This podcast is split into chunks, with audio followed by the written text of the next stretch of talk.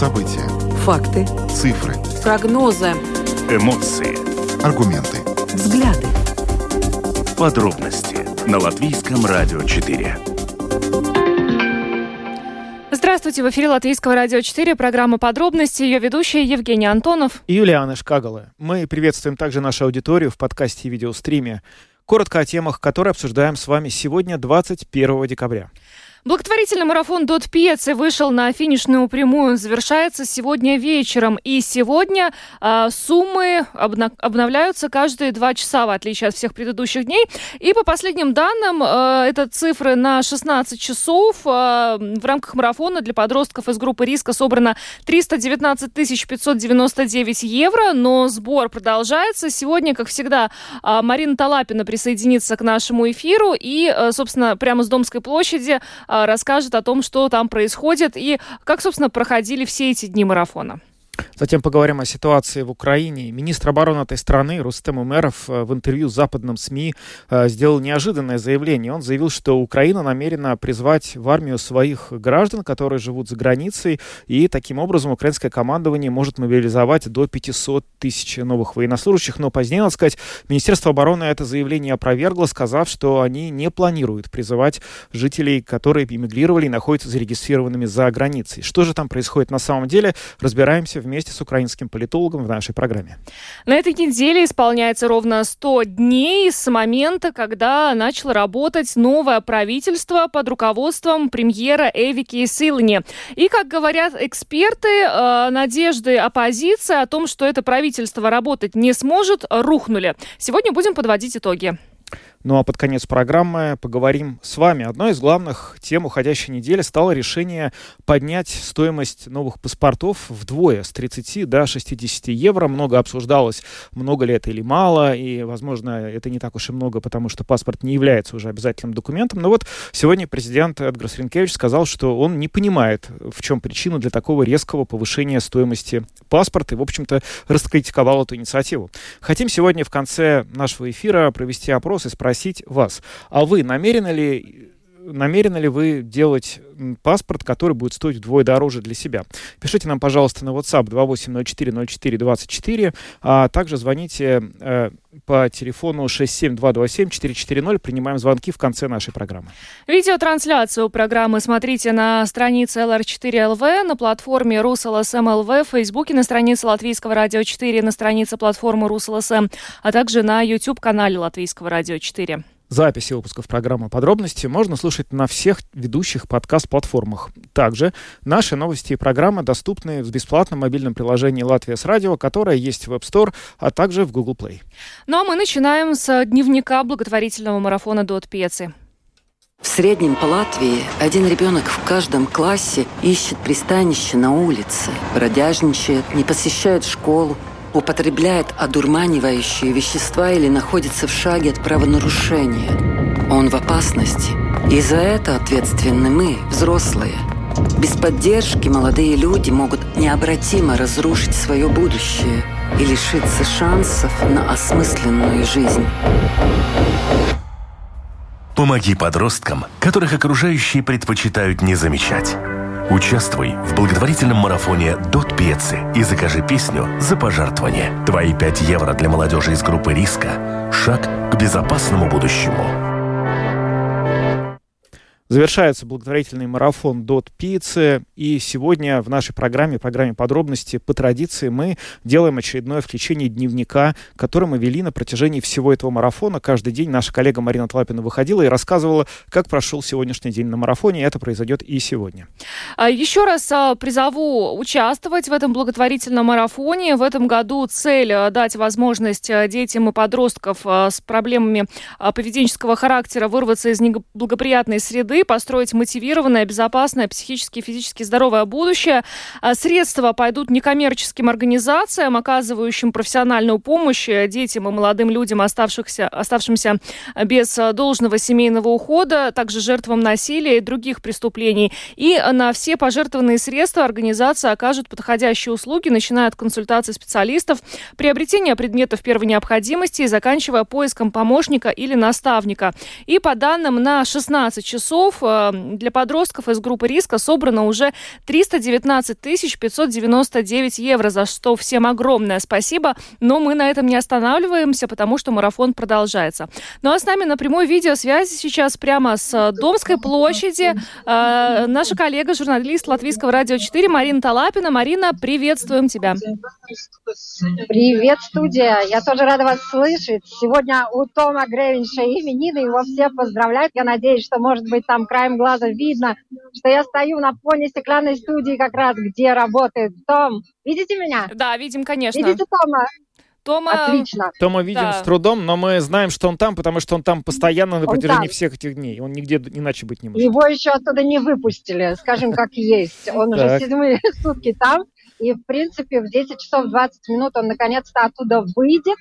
И надо сказать, что сегодня день больших пожертвований, потому что очень много патронов компании, э, которые внесли э, 10 тысяч свыше.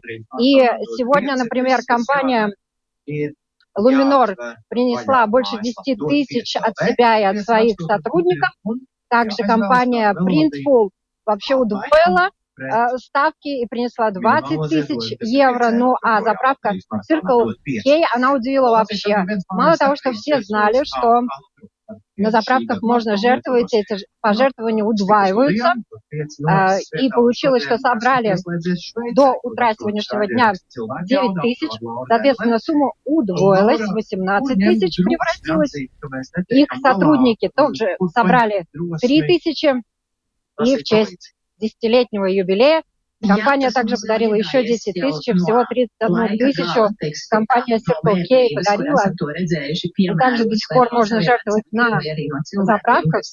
Вот, и я еще раз покажу вам стеклянную студию, где работали и Том, и его коллеги, и приходили гости, рассказали различные истории, приходили различные специалисты, которые также рассказывали о проблеме, которую подняла сегодня э, эта стеклянная студия вместе с Томом.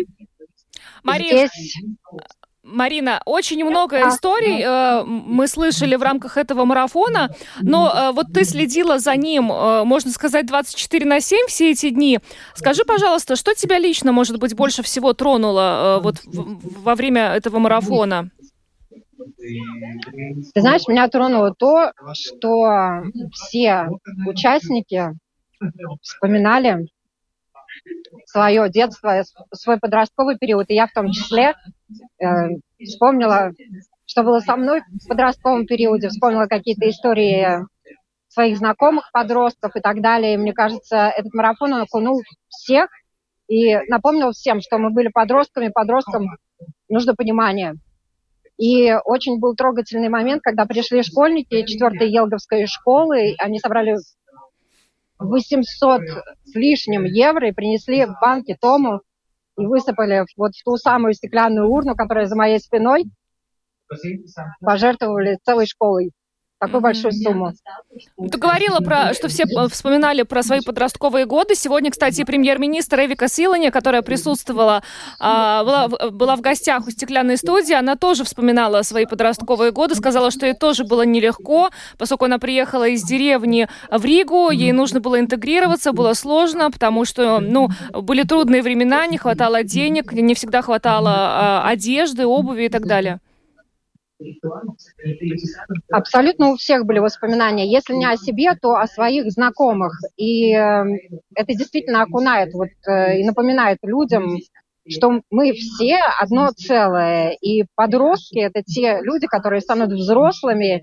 И вопрос, как мы им поможем стать взрослыми, поможем справиться с этими проблемами или нет, вот он открыт. Я думаю, что благодаря тем э, средствам, которые собрали в этой стеклянной студии, однозначно тем, кому трудно, тем, кому сложно, тем помогут. Меня также тронуло на самом деле, что открылся кризисный центр, вернее, он уже работает, и в этом году то, что я вчера рассказывала, около 11 тысяч получили помощь, и они могут получить эту помощь подростки анонимно, да, то есть соблюдается конфиденциальность, это очень важно, потому что я понимаю, что, например, моя мама очень многого обо мне не знала.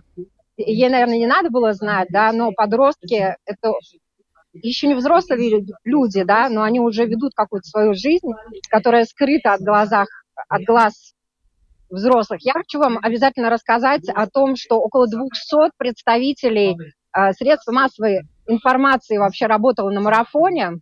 Огромное количество помогало марафону быть, и больше 50 волонтеров здесь до сих пор находятся, и они тоже помогают и рядом со мной. Познакомьтесь, Олеся, она тоже волонтер. Здравствуйте, Я надеюсь, Олеся. вы нас видите. Добрый вечер. Я сама надеюсь. Здравствуйте. Вы слышите нас хорошо? Да, мы вас слышим. Так, говорю, если что, сюда. Здравствуйте. Отлично. Олеся, расскажи, пожалуйста, вот как ты вообще узнала и попала на марафон, и что ты здесь делала? А, хорошо, я учусь э, в университете имени Страденча на журналистику, и у нас есть свой студенческий портал, который называется Скаляк. И в итоге у нас э, запостили в сторис как раз таки, что нужны волонтеры на этот э, э, марафон. И, конечно же, я скинула своим, своим э, одногруппницам, и мы в итоге втроем, я, Лива и Линда, три мои знакомые, три мои однокурсницы, как раз таки сюда попали. Нам сразу позвонили, все, и радостно я побежала к маме, что мама, мама, меня взяли на марафон. И в итоге все, я здесь. А, Я работаю в трех командах. Первая моя команда находится как раз таки здесь. Я помогаю За нашей спиной вы видите? Да, мы видим, там здесь все еще еще бегут. продолжают бежать. Да. Да, здесь кто только не бежал, я добавлю. И Деда Мороза, и Снегурочки, всю ночь опять Олесь, представители. а у меня вопрос, Олеся. Военных Олеся, а можно, можно узнать, а Там поч- сейчас бежит мальчик, которому 5 лет, это самый младший из бегунов, который здесь находится, поэтому э, как раз-таки, Бежит мальчишка, которому 5 лет. да, так что самый младший участник пока что всего марафона. Но да, в целом моей задачей было координировать людей, которые будут приходить сюда. Была ситуация, когда я звонила в 2 часа ночи и такая, типа, здравствуйте, придете ли вы к нам пробежаться? Вот, что было очень весело. Олеся, а А, почему вы моя вообще так откликнулись на эту идею? Ведь, э, ну вот вы говорите, что вы учитесь на факультете журналистики, у вас э, получается, что, ну как бы, видимо, нет тех проблем, которые вот есть у тех молодых людей, которым этот марафон посвящен. Или вы нашли э, в теме этого марафона что-то такое, что отозвалось в вас, и ваши коллеги тоже вот нашли какую-то часть себя здесь? Э, Я скорее могу сказать, что я не нашла, я уже была заранее открытым человеком, у меня было хорошее детство, слава богу. И поэтому вот как раз таки на журналиста, чтобы наоборот как раз таки разговаривать с людьми и давать им шанс, чтобы э, люди услышали их историю. Вот, э, но в целом у меня было все хорошо, у меня было хорошее детство, поэтому я пошла чисто, чтобы получить опыт, как раз таки опыт работы с титрами, опыт работы с людьми, и моя однокурсница тоже, потому что я ни разу не была в Латвии с радио, и когда я зашла первый раз, то все, вау, я стою в помещении, так что, да. Вот. Спасибо, Олеся, удачи. э, Успешно доработать вам э, до ночи Спасибо. сегодня. Да. еще. Да, да, да. Мне осталось работать 20 минут, так что А, в вот Понятно. я уже Марина, а, кстати говоря, вот э, 20 минут понятно, Олеся доработает, уйдет, но э, что вообще сегодня будет происходить до конца сегодняшнего дня? Какова программа, как мы, чем завершится сегодняшний день? Во-первых, к Тому уже пришли гости, они продолжают тему, они опять говорят об этом. Том продолжит звонить э, людям, которые жертвуют, э, он созванивается с ними по видео, да, и они рассказывают свои истории, почему они пришли и пожертвовали. Сегодня, надо сказать, очень много людей писали утром смс и говорили, что они обязательно сегодня придут и принесут деньги для того, чтобы помочь марафону. И э, кульминация это то, чего, наверное, все ждут.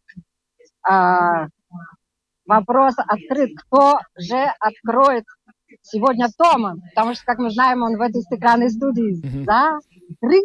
Да, И здесь я знаю, что это точно будет Нерута Димонтов. Да, потому что Вот я так. напомню слушателям, по традиции а, Рута Димонта открывает а, стеклянную студию, выпускают оттуда диджеев, которые там находятся на протяжении всех этих дней. А сегодня это будет особенный человек, но мы вам не скажем, кто это будет, да? Марин, сохраним интригу. Сохраним интригу. Единственное, что я могу сказать, что этот человек придет в студию раньше, чем он откроет Тома. И я думаю, что это будет тоже очень интересный разговор. И, как я уже сказала, все, кто приходит, все рассказывают свои истории, как э, э, им жилось, когда они были подростками. И вот если Том задаст этому человеку эти вопросы, это будет очень интересно. Во сколько смотреть э, завершение, кульминация? Во сколько? Ну, я думаю, что с 9.30 уже можно смело нажимать э, в 10, 10, 20, вернее. Все закончится. Спасибо большое. Спасибо, Марина, за то, что все эти дни была с нами. Спасибо волонтерам за их э, труд. А, Марина, ну мы будем по тебе скучать, на самом деле. Э, все дни провели вместе. Спасибо вам э, и э, с наступающим праздником. Марин... Марина Талапина, журналист Латвийского радио 4, была с нами на видеосвязи. Она находится сейчас на Домской площади у стеклянной студии, где продолжается благотворительный марафон Дот Пьецы. А, обязательно участвуйте, если вы не успели еще это сделать, потому что, ну, мне кажется, это такая э, очень хорошая э, предрождественская традиция участвовать в благотворительных марафонах каждый год перед э, Рождеством. Вообще, э, люди не только перед Рождеством участвуют э, в благотворительных марафонах, но как-то перед Рождеством хочется сделать что-то хорошее, и у вас есть такая возможность, либо придя сегодня на Домскую площадь и э, сделав пожертвование э, и заказав песню, либо на сайте dot.peci.lv вы также можете это сделать. Ну и призываем, э, мы сегодня сохранили интригу и не сказали, кто же откроет Тома. Мы этого, конечно, не сделаем, не скажем, но всем будет, поверьте, очень интересно узнать, что это за человек, поэтому следите за марафоном и включайте те средства, с помощью которых вы за ним следите сегодня после 9 часов, и вас кое-что удивит. Но ну, а мы идем дальше. Самые актуальные темы дня. Подробности мы продолжаем программу подробности и говорим о ситуации в Украине. Сегодня министр обороны этой страны дал интервью ряду западных СМИ, ведущих западных СМИ, и в этом интервью он сделал очень неожиданное заявление о том, что военное командование Украины планирует начать мобилизацию граждан Украины, которые находятся за границей. И якобы таким образом Украина надеется мобилизовать до 500 тысяч э, украинцев, которые уехали из страны из-за начавшейся войны. Правда, позже э, Министерство обороны Украины выступила с разъяснениями по поводу интервью министра. Э, и, э, собственно, министерство заявило, что таких планов призыва украинцев за границей нет. А, вот что это такое было, сейчас обсудим. С нами на видеосвязи эксперт Украинского института политики Никита Трачук. Никита, добрый вечер. Здравствуйте, коллеги, добрый вечер. Добрый. Никит, ну, первый вопрос. Э, какое из этих заявлений на самом деле, кому из них нам надо верить? Нам нужно верить министру обороны, который вроде бы хочет мобилизовывать украинцев за границей, или Министерству обороны, который вроде бы не хочет? Ну, смотрите, коллеги, сегодня очень интересная разворачивается ситуация вокруг министра Умерова. Уже сегодня было аж три громких заявления от его имени, и потом аж три опровержения. То есть сегодня Министерство обороны, пресс-служба опровергла слова приписываемый министру обороны, заявив, что его неправильно поняли, не так подали, контекстуально исказили и так далее, аж трижды. Похоже, какой-то заговор. Э, потому что я напомню, что министр Умеров – это новый чиновник в нашем правительстве, это нужно понимать. Он занял эту должность только 6 сентября, если я не ошибаюсь. Он сменил на этом посту Алексея Резникова, министра, которого, вокруг которого было множество коррупционных скандалов. И важно понимать, что новый министр сейчас как бы презентует себя, презентует обществу, презентует президенту, возможно, и так далее западным партнерам нашим. То есть он развел, развел такую очень бурную деятельность, медийную, mm-hmm. и фонтанирует идеями, одна из которых, вот, э, на мой взгляд, не очень это выглядит конструктивно, но вот эта вот история с повестками. То есть, смотрите, это, если я не ошибаюсь, было в интервью Bild на немецком языке, я не читал его на немецком, я не владею этим языком, но, насколько я понял, действительно там имело место не совсем э, правильно выстроенная фраза, из-за чего журналисты Бильда это подали как желание призвать э, до 500 тысяч, правильно, украинцев за рубежом раздавать повестки, что прорабатывается наказание за это, а потом пресс-служба Минобороны, увидев, ну, ярко негативную реакцию медиа, общества и так далее, поспешила сказать, что это это было на самом деле неправильно понято. Но я, что министр якобы говорил только про рекрутинг, то есть про добровольное, э, про добровольную мобилизацию. Но я отмечу, что уже не в первый раз такая идея про то, что надо возвращать, экстрадировать из-за границу убежавших мужчин, что надо и там раздавать повестки, что можно придумать какие-то наказания тем, кто не возвращается. Это не в первый раз уже, не второй, не в третий, это со стороны власти есть такие идеи. Поэтому мне кажется, что в принципе а, ну, к этому могут прийти, однако эта идея не очень конструктивная максимально, и то есть даже если к этому придут, а мне кажется, что к этому вполне могут прийти в силу того, что ну, мужчины могут в Украине банально начать заканчиваться, да, и придется как-то их из-за границы пытаться доставать. А, и здесь, мне кажется, будут иметь очень негативные последствия такие идеи, начиная от того, что вот всех вот пригласят явиться на сборный пункт. А если никто не явится, вот что делать? Ведь люди, которые сбегают из страны, я напомню, что согласно данным нашей Госпогранслужбы, у нас 6 тысяч мужчин каким-то образом, кстати, вопросы к Госпогранслужбе, призывного возраста сбегают, ну, уезжают, либо даже нелегально сбегают из страны. То есть, соответственно, люди сбегают, многие там продают вообще последние там квартиры, машины, чтобы уехать как бы в один конец. Они же это делают не для того, чтобы потом добровольно прийти на сборный пункт и вернуться на войну. Ну, правильно, это же очевидно. А, опять же, ну вот это из, из этого следует, какие варианты наказания за это могут быть? Ну, никакие. Что сделает человеку, который все продал и даже, возможно, нелегально отсюда уехал? Ничего ты ему уже не сделаешь глобально. Лишать гражданства, вот как предлагала наша депутатша от э, провластной фракции Марьяна Безугла, на каком основании лишать гражданства? Ну и, наконец, мне кажется, третий пункт. Э, важно подумать о том, как это будет влиять на демографию и как будут влиять Э, такие заявления на желание людей потенциально вернуться, возможно, если кто-то раздумывает, потому что далеко не у всех удается устроиться, или вернуться после войны. У нас главный стратегический вызов-то, по сути, ну, не столько даже Россия, хотя, безусловно, тоже это Россия, но это демография, потому что война может кончиться там, через 2 года, через 5-10 лет, но она когда-то кончится. А демография, то есть уехавшие люди, это невосполнимая потеря. Понимаете, в чем проблема? То есть нам нужно возвращать людей любой ценой, хотя бы их часть. А инициатива Умерова, которая вот прозвучит таким образом, а потом уже было опровержение, которое уже никто и не читал, понимаете, оно же сработает на определенно на другой какой-то с другим результатом. И, наконец, самое последнее, коллеги, что я хотел бы добавить, здесь интересно. Прямо вслед за этой новостью, вот в моей ленте появилась новость о том, что дети господина Умерова, нашего министра, живут в США.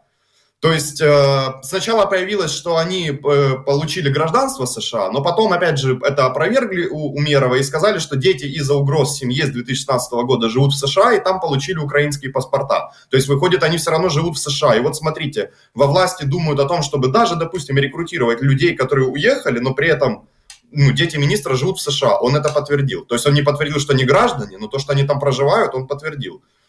Ну, это как-то, друзья, это же двойные стандарты на самом деле. И когда общество на это смотрит, ну, это абсолютно, мне кажется, не воспринимается, потому что говорят одно, делают другое, получается. Мне кажется, это, в заключение скажу, это, мне кажется, коммуникационный провал, с одной стороны, Министерства обороны, а с другой стороны, то, каким образом сегодня это пошло в СМИ э, разгоняться, и вот так вот сразу несколько тем вбросили в СМИ, потом Минобороны это в авральном порядке опровергает, мне кажется, может идти какой-то элемент медиа наката на нового министра со стороны, возможно, каких-то конкурирующих силовых групп или каких-то групп во власти, я не берусь утверждать, но уж как-то очень кучно пошло, очень громкие тезисы, как бы, которые приписывают новому министру, он вынужден опровергать, что там его не так поняли, там не так процитировали, ну, мне кажется, это может быть не просто так, возможно, это некий элемент подковерной борьбы в нашей политической системе, политической структуре власти. То есть а, в Украине скоро может смениться министр обороны после всего этого? Нет, я не думаю, что может смениться так быстро. Хотя, вы знаете, украинская политика – это игра престолов своего рода. Все может быть. Но его только-только назначили. И мне кажется, что пока он активно занимается вот сейчас медийной деятельностью, он проводит некоторые реформы, сокращения в Минобороне и так далее – Вполне возможно, что имеет место, я вот смотрю по вот этому медийному накату, э, какой-либо политический, мне кажется, на него, ну, такой конфликт какой-то своего рода с министром со стороны, возможно, каких-то конкурирующих групп, будь то в Минобороны, будь то во власти как таковой. Не утверждаю, но очень мне подозрительным показался, что вот так вот бомбой буквально три новости, причем громкие. Мобилизация за границей, 500 тысяч наказывать тех, кто не явится на пункты, дети в США, и за все это приходится оправдываться. Сегодня пресс-служба Минобороны целый день работает на вот эти вот оправдания. Но мне кажется, это может быть не просто так. Угу.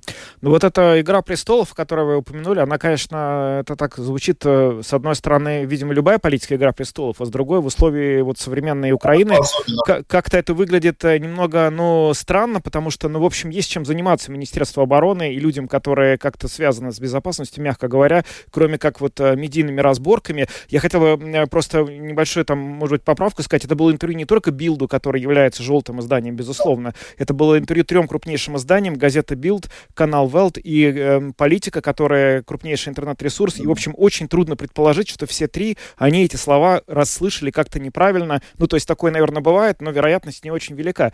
Вы знаете, хотелось бы вот э, вообще понять, а насколько вот в целом сейчас вот, э, заявление Умерова, когда оно только прозвучало, было считано как? Что очень тяжелая ситуация на фронте, и уже непонятно, непонятно, где брать мобилизованных, э, военнослужащих, уже готовы даже за границу как бы вот полезть. Это на самом деле так? Насколько остро проблема нехватки военнослужащих на фронте есть, э, ее, насколько ее признают военачальники, и как вообще эту проблему воспринимает и видит общество сейчас в Украине?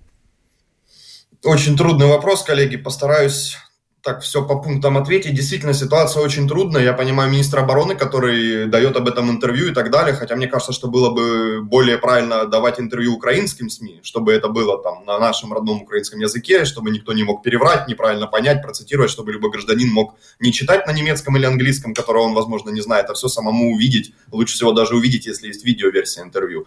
Но это так, ремарка, потому что мы действительно очень зависим сегодня от э, наших западных партнеров, европейских в том числе, и поэтому тоже понятно, понятна такая медийная активность господина Умерова именно на европейскую аудиторию. Что касается мобилизации повесток, действительно ситуация сложная. Сейчас очень активно поднимается в обществе вопросы демобилизации, какой-то ротации войск, потому что ну, очевидно, люди не бесконечные, люди не терминаторы, не киборги, люди живые люди, и после долгого времени пребывания на фронте уже сильно снижается боевая боевая готовность э, украинских войск. Соответственно, нужно мобилизовывать новых людей. И здесь вот, знаете, такая ситуация, как бы это сказать, находит коса на камень. Сегодня вообще мобилизация один из самых острых вопросов для власти и самых непопулярных. Э, честно говоря, сразу говорю, я не знаю, как его решать. То, что армии нужны люди, это факт. То, что многие люди не хотят, а те, кто хотели, уже давно туда пошли, это тоже факт. А мобилизация в Украине довольно жестко проводится. Порой используются даже жестокие, незаконные методы. Это, опять же, не мои слова. В интернете миллион видео. Эти вопросы комментируют и у президента, и в пресс-службе полиции. То есть постоянно такие случаи, когда могут на улице просто, грубо говоря, запаковать. То есть здесь проблема в том, что это, во-первых, влияет очень плохо на власть, на общество это влияет плохо, и даже на профессионализм. Ладно, хорошо бы полбеды если бы, ну, это позволило бы победить, грубо говоря. Но ведь потом выходит глава нашей разведки Кирилл Буданов и прямо говорит, что качество таких мобилизованных, ну, практически нулевое. Но все равно это нужно делать, потому что, ну, иначе не получается затыкать дыры как бы на фронте. И, ну, армия, всегда воюющая армия в такой большой войне, естественно, нужно пополнение. А, сейчас у нас прорабатывается такая идея, идея рекрутинга. То есть в армию хотят заохочивать украинскую мову, завлекать туда э, соцпакетом, высокими зарплатами, правом выбора профессии армейской, выбора места службы, то есть адекватным каким-то отношением. То есть такой кнут и пряник, пряник. Хотя получается скорее два кнута, один просто более мягкий. То есть говорят, либо вы приходите добровольно как бы в контексте рекрутинга, либо можем забрать силой. То есть вот такая вот, это не позиция официальная, там, например, президента но это озвучивается со стороны спикеров от власти, а со стороны там депутатов от Верховной Рады, от партии власти, там, включая Марьяну Безуглую а, и так далее.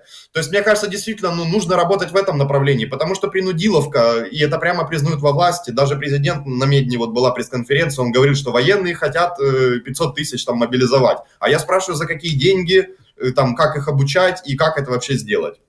То есть идет такое немножко перекладывание э, ответственности там, с политической власти на военную и наоборот. Но факт остается фактом, что, как кто бы что ни говорил, и политическое, и военное руководство страны в контексте ведения войны, ведения боевых действий, в конце концов, э, обретения победы, да, э, все заинтересованы в том, чтобы была ну, продолжена мобилизация, потому что иначе не наполнишь армию. Однако это упирается в то, что мобилизация проводится часто либо не очень законно, либо откровенно с, насильниче... с насильни... насильственными, простите, уже заговариваюсь в конце дня, методами.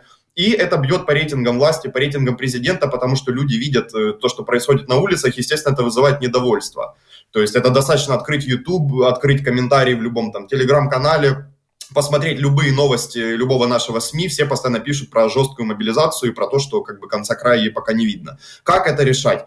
Ну, видите, у нас даже высшее политическое военное руководство не совсем знает, как это сделать. Я тоже ни, ничего не могу здесь сказать, я не военный эксперт. Мне кажется, что идея с рекрутингом, идея добровольного как бы привлечения в армию людей на хорошие зарплаты, соцпакет, на гордость того, чтобы самому прийти и стать защитником Родины, это хорошая идея, это должно работать, но, как мы видим, пока что это только запускается, и прямо власть, там, в лице того же главы разведки Кирилла Буданова, признавая, что рекрутинг это хорошо, но он не покрывает, Э, потребности армии, и он только запускается. И поэтому массовая мобилизация – это плохо, потому что нулевое качество такого солдата, но все равно ее приходится продолжать. Ну, коллеги, у нас очень трудное положение, очень тяжелая война, и вот ну, мы видим такие патовые ситуации. На самом деле так странно слышать о принудительной мобилизации вот э, через два года после того, как э, началась война, потому что тогда, два года назад, мы говорили о невероятном каком-то единстве украинского народа, который там собрался, люди сами записывались в тероборону и так далее. А сейчас вот принудительная мобилизация, это как-то очень, очень грустно звучит. Коллеги, я не владею потерями, потому что официально потери не разглашаются до конца войны, но нетрудно предположить, что в войне такой интенсивности потери большие, однозначно. Нетрудно предположить, что, к сожалению, многих людей, которые пошли добровольцами, уже нет с нами. А, нетрудно предположить, что постоянно с э, другой стороны, со стороны агрессора, со стороны Российской Федерации, постоянно идет обновление ротации. То есть они набирают на контрактников. И год назад была у них объявлена мобилизация, больше года назад, в сентябре месяце. Соответственно, ну, а, плюс у нас было тяжелое длительное контрнаступление, которое длилось 4 июня, и вот до сих пор идут наступательные действия по ряду участков фронта, а ведь уже конец декабря. естественно, при такой интенсивности боевых действий к сожалению, есть люди выбывающие. Это не только безвозвратные потери, это и раненые, это просто уставшие, которым необходима демобилизация. Соответственно, приходится вот уже больше года уже задействуются такие вот жесткие меры. Конкретно я живу в Харькове, у нас вот подобные метры мобилизации, то есть уличные, скажем так, начались где-то с июня-июля 2022 года. В других городах этого не было, в Киеве до сих пор этого меньше, например, чем в других городах, но сейчас все равно это повсеместно. Уже и в Киеве в том числе по ресторанам ходят и так далее. Ну, такая ситуация. Видимо, власть не может найти пока что других моделей. Возможно, их просто не существует. Я тут не берусь утверждать. Но это очень проб... проблема, конечно, очень сложная, и, наверное, нет никакого простого решения, потому что действительно очень тяжелая война, она длится уже почти два года, люди невероятно устали, это какое-то чудовищное, вообще невероятно непредставимое давление на всех, кто ведет эту так называемую гражданскую жизнь, уж насколько ее можно считать гражданской. Мы, конечно, очень этому сочувствуем надеемся, что все-таки властям удастся найти какое-то решение, которое будет действительно долгосрочным и которое, с учетом всех вот этих обстоятельств, поможет Украине выстоять э, в этой войне против агрессии. Спасибо вам большое за интервью. Никита Трачук, эксперт Украинского института Спасибо. политики, был с нами. Спасибо. С наступающими праздниками вас. Спасибо. И вас тоже. Спасибо. Всего доброго. Ну вот такая э, ситуация сложилась в Украине. С э, заявлением министра обороны мы более-менее разобрались. В общем, понятно, что не очень понятно, что на самом деле происходит с мобилизацией. Но вроде по последним заявлениям украинцам, которые находятся э, за пределами Украины, волноваться не о чем. Идем дальше. Самые важные темы дня. Подробности – На этой неделе исполняется 100 лет э, с э, момента начала работы нового правительства под руководством э, премьер-министра Эвики Силани. Президент нашей страны Эдгар Сринкевич положительно оценил начало работы правительства, в том числе он отметил несколько моментов, в частности, это бюджет, Кабмину удалось достаточно быстро договориться о временной мере, мере поддержки в связи с тарифами на электричество. Вот. Кроме того, поддержка определенных определенных групп населения э, и э, строительство инфраструктуры на границе с Беларусью. В общем, президент все это оценил положительно. Ну и сама Эвика Силани сказала, что она гордится командой э, правительства и тем, как исполняются данные новым правительством обещания. Ну и, конечно же, эксперты тоже высказываются на эту тему. Ну, во-первых, вот, например, политолог Лелда Мэтла Розентала сказала, что э, надежды оппозиции о том, что правительство силы не, не сможет э, работать, они, в принципе, рухнули. Сейчас эту тему будем обсуждать э, с политологом Филиппом Раевским, который с нами на прямой связи. Добрый вечер. Добрый вечер. Ну, как вы оцениваете первые 100 дней? Действительно ли все так гладко в новом правительстве, как это, ну вот, видят и сами политики, и некоторые ваши коллеги? Нет, я думаю, что мы не можем сказать, что это очень гладко, потому что э, самое главное, что э, правительство, оно очень сильно затенено скандалом. То есть если очень трудно сказать, что правительство сделало за 100 дней, но больше вспоминается скандал, скандал самолетов бывшего премьера и нынешнего министра иностранных дел, это, конечно, очень обременяет работу правительства и восприятие со стороны общества правительству. Ну и второе, конечно, Э, те, те, те, те вещи, которые не отчитываются как э, сделанные, но нельзя сказать, что это э, ну, на 100 дней э, хватает. Ну, конечно, бюджет приняли, это, это хорошо. Есть еще несколько позитивных вещей. То есть, что не подняли налоги, э, чем грозились. Но я думаю, что это больше связано не с их работой, а больше со страхом. Со страхом э, того, что э, люди ну, в один момент как бы исчерпают свое терпение. Ну, вот а, можно ли сказать, что эти вот 100 дней кабинета, которые мы наблюдали, стали какой-то моделью, которые показали, как теперь этот кабинет будет взаимодействовать в ближайшее время? Или мы, наоборот, увидели какие-то противоречия уже в эти 100 дней, которые дальше будут разрастаться и будут мешать работать этому правительству? Да, мы можем сказать, что это будет, да, э, та модель, как они будут взаимодействовать и работать, это ясно э, и видно. Э, и после, после голосования о Стамбульской конвенции видно, ясно, что это правительство достаточно стабильно, что интерес политических партий быть в этой коалиции и, и работать вместе очень большой. Я думаю, что это так, так и есть, но, но тут очень важно опять еще и понять не то, как они будут взаимодействовать, но как это взаимодействие будет оценивать, например, э, единство внутрипартийно, потому что э, тут очень важно, э, потому что единство самая крупная партия этой коалиции, она реально правящая партия, и ей очень важно, чтобы и оценка избирателей была позитивная. Им, в общем, как партии все равно, если это эта коалиция, предыдущая или какая-то другая. Они имеют очень стабильные позиции и возможность создать разные коалиции, но им очень важно, чтобы их избиратели это воспринимали позитивно, и это отображалось в их рейтингах. Угу. Как э, взаимодействие внутри правительства может измениться э, ну, в летом следующего года после выборов в Европейский парламент? Потому что ну, уже сейчас есть разговоры о том, что э, некоторые министры как раз попытаются как раз и избраться в Европейский парламент. Я думаю, что технически это не проблема. Министерские посты будут по наследству передаваться внутрипартийно с одного министра к другому. Там не настолько большая проблема. Тут очень важно европейские выборы для самого единства. Если единство получит сильно меньше голосов, чем они в предыдущих выборах получили, тогда они это будут оценивать как негативную оценку их избирателей, тогда начнется вот это напряжение и могут начаться те проблемы, о которых я а, ну, зарисовал. То есть внутренняя оценка сотрудни... сотрудничества в более долгой перспективе, потому что сейчас э, выборы на следующем году в Европарламент, потом в 2025 году э, муниципальные, и им нужно показать хорошие результаты, чтобы выйти на, на, на следующие саймовские выборы с э, позитивным рейтингом и с позитивной оценкой избирателей. Ну вот комментируя 100 дней работы кабинета, президент страны Эдгар Ренкевич сказал, что он отметил, что с вами были очень активные дискуссии по вопросу ратификации Стамбульской конвенции и закона о партнерских отношениях и выразил надежду на то, что в парламенте такие же активные дискуссии прошли и по вопросам, как улучшить экономику, энергетику и транспорт. Вот в генеральном, если как-то рассуждать, вы верите вот после этих 100 дней, что это правительство, этот состав кабинета сможет эффективно действительно придать этот вот экономический толчок, принять какие-то необходимые законопроекты, инициативы, которые ну, а, позволят э, изменить экономическое положение? Ну, пока что они не, по, не проявляют никакие э, такие э, симптомы, э, что у них есть идеи, как это сделать, какие надо решения э, принять.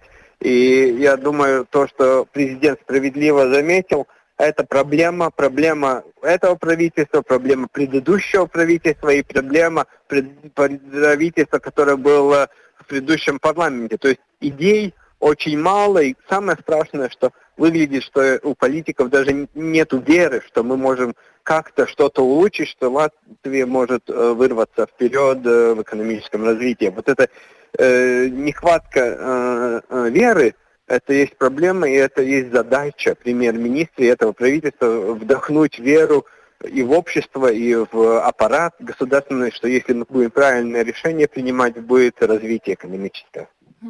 Спасибо вам большое. Филипп Раевский, политолог, Спасибо. был с нами. Э, И э, с, наступа- с наступающими праздниками вас. Э, Светлого Вас Рождества. также, вас Спасибо. также. Спасибо вам. Спасибо и всего Да, до доброго. свидания. Мгм. Ну что ж, обсудили первые 100 дней работы правительства с политологом. Теперь обсудим э, историю с э, паспортами, пошлиной, э, которая э, ну, изначально предполагалось, что вырастет вдвое. Теперь уже... Которые тоже прошли 101 100 дней работы правительства. Теперь уже большой вопрос, э, вырастет ли стоимость паспорта. Латвийское радио 4. Подробности.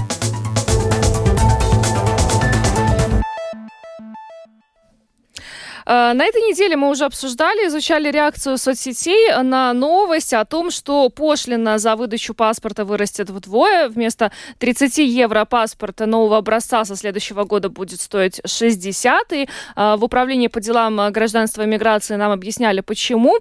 Но, собственно, вот президент нашей страны Эдгар Ренкевич сказал э, сегодня, что не видит оснований для такого резкого повышения пошлины за паспорт. Э, С похожим заявлением позже выступила премьер-министр Эвика Силани. Она сказала, что для нее это тоже неприятный сюрприз и поручила МВД и ПМЛП объяснить резкое увеличение пошлины. Ну и, собственно, министр внутренних дел Рихард Козловский сказал, что э, окончательное решение все-таки еще будет принимать кабинет министров и э, правительство одобрит только э, обоснованное и э, решение, которое будет ну, четко э, объяснено, почему, собственно, такая стоимость, а не другая. То есть решения окончательного еще нет, как мы сегодня выяснили от э, министра внутренних дел. Но, э, тем не менее, сегодня тему хотим обсудить, потому что э, не утихают споры насчет стоимости этого паспорта. Да, и самое главное, что мы пока другой цифры не знаем. У нас пока есть только цифра 60, мы обсуждаем цифру 60. Но давайте вот сейчас представим, что все-таки она остается, и в таком виде подорожание паспорта будет утверждено. Вопрос вам. Будете ли вы делать паспорт за 60 евро? Пишите нам 2804-0424 на WhatsApp и звоните 67227-440. Здесь еще стоит оговориться, что паспорт э, не, не является обязательным Да. документом, поэтому вот теперь вопрос, нужен ли он вообще за 60 Нужен ли евро? он, да, не обязательно документ. Есть первое сообщение на телефон. Я получаю пенсию 128 евро и не собираюсь платить 60 евро за паспорт. Это э, первый наш слушатель написал, а второй вот сейчас звонит. Э, Здравствуйте. Добрый день. Добрый. Сейчас отойду в сторону немножко. Вы знаете, э, у меня такое ощущение, что э, вот эта услуга государства, да, она просто нам навязывается. Почему я вообще должен платить за этот паспорт? Вот мне объясните. Я должен платить тогда что? За флаги, которые вывешивают на учреждениях, за, значит, э, удостоверение личности чиновников и так далее. Я думаю, этот вопрос можно спокойно решить очень просто. Чисто символичные э, деньги какие-то, например, на изготовление фотографий. А все остальное должно взять на себя государство из наших налогов. Это будет справедливо и, по-моему, очень хорошо. Спасибо. Бесплатные это еще, паспорта. еще интереснее. Да, это Бесплатные хорошее паспорта. предложение. Нужно сообщить МВД, вдруг они тоже так согласятся с этим. Здравствуйте. Добрый вечер. Добрый. Ну, во-первых, я полностью согласен с Эдгаром Янкевичем. Это раз. Второе. Только что звонил человек, с языка снял идею. И третье. Я не гражданин, звать меня никак. И э, к латвийскому государству я отношусь очень, так сказать, посредственно. Я, Я не буду менять паспорт. Вас это не 60 касается, то есть для вас это не для вас. Я понял. Ну что ж, ну, мы в первую очередь, конечно, интересуемся тем э, мнением тех, кто может это сделать и принял решение менять паспорт или не менять паспорт, э, но имеет такую возможность техническую. Э, здравствуйте. Здравствуйте. А предположим, что вот 60 оставили. Так. И что вы предлагаете? Выбор у человека есть какой-то? Выбор есть. Паспорт нужен? Выбор есть. Нет, Мы же говорили уже, что паспорт не является больше да не будет, человеку паспорт нужен, какой выбор? В любом случае ему придется платить деньги. И они как будто не понимают. А, Когда нет. нужно что-то протолкнуть свое, они проталкивают. Спасибо, за И звонок. Я еще раз И- объясню, что паспорт э, не является больше обязательным документом. То есть у человека должна быть ID-карта. Паспорт теперь э, на ваш выбор, хотите вы его делать или не хотите. Если же вы путешествуете регулярно в третьи страны, то он вам точно нужен. Если не путешествуете в третьи страны, то, по сути, его можно не делать. И поэтому сегодня вопрос э, к вам, будете ли вы делать паспорт Но за это 60 как-то, да, евро. по инерции такое отношение к паспорту, что это главный документ, он уже не главный документ. В Латвии можно жить без паспорта и ничего не случится. А, Здравствуйте. Э, отходите, пожалуйста, от радиоприемника. И говорите. Звоните, да. Так, нет, я слышу только себя и эхо. Это не очень хорошо. Добрый вечер. Алло, добрый вечер. Э, сказать очень просто. Эра цифровизации идет, айдишка будет в будущем, но от паспорта я никому не рекомендую отказываться. Сколько бы он ни стоил чужой паспорт, потому что паспорт принадлежит не человеку, а государству. Надо его купить, потому что, как у Украины, бывают случаи, надо будет уехать, не уедешь с айдишкой. Спасибо. Спасибо. Ну, с уехать можно по Европейскому Союзу, если что, да? Даже приехать можно, да. Да. Ну, то есть э, паспорт нужен для путешествия в страны, где требуется получение визы. Вот туда без э, паспорта уехать невозможно. Но сами посчитайте, сколько стран, куда Латвия, из Латвии можно уехать без визы. Их просто немало. Так что здравствуйте. Слушаем, Алло. да. Говорите, пожалуйста. Алло. Да, мы вас слушаем. Здравствуйте, добрый вечер. Я звоню вам впервые. Это Йогава.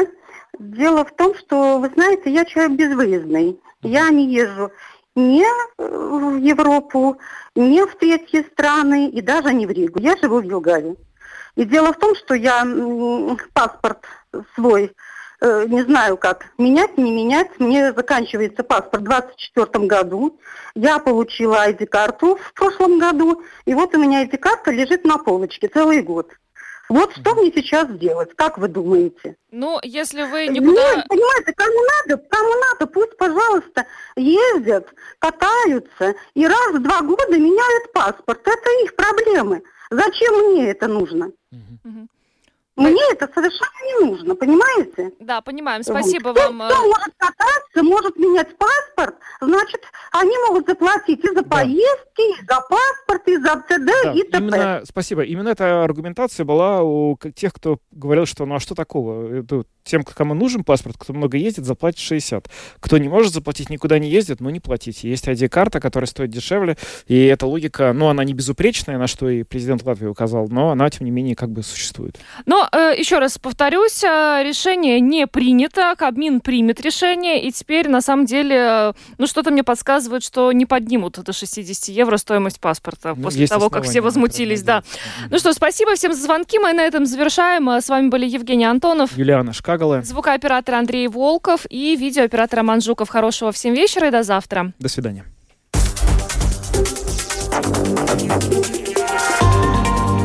Латвийское радио 4. Подробности по будням.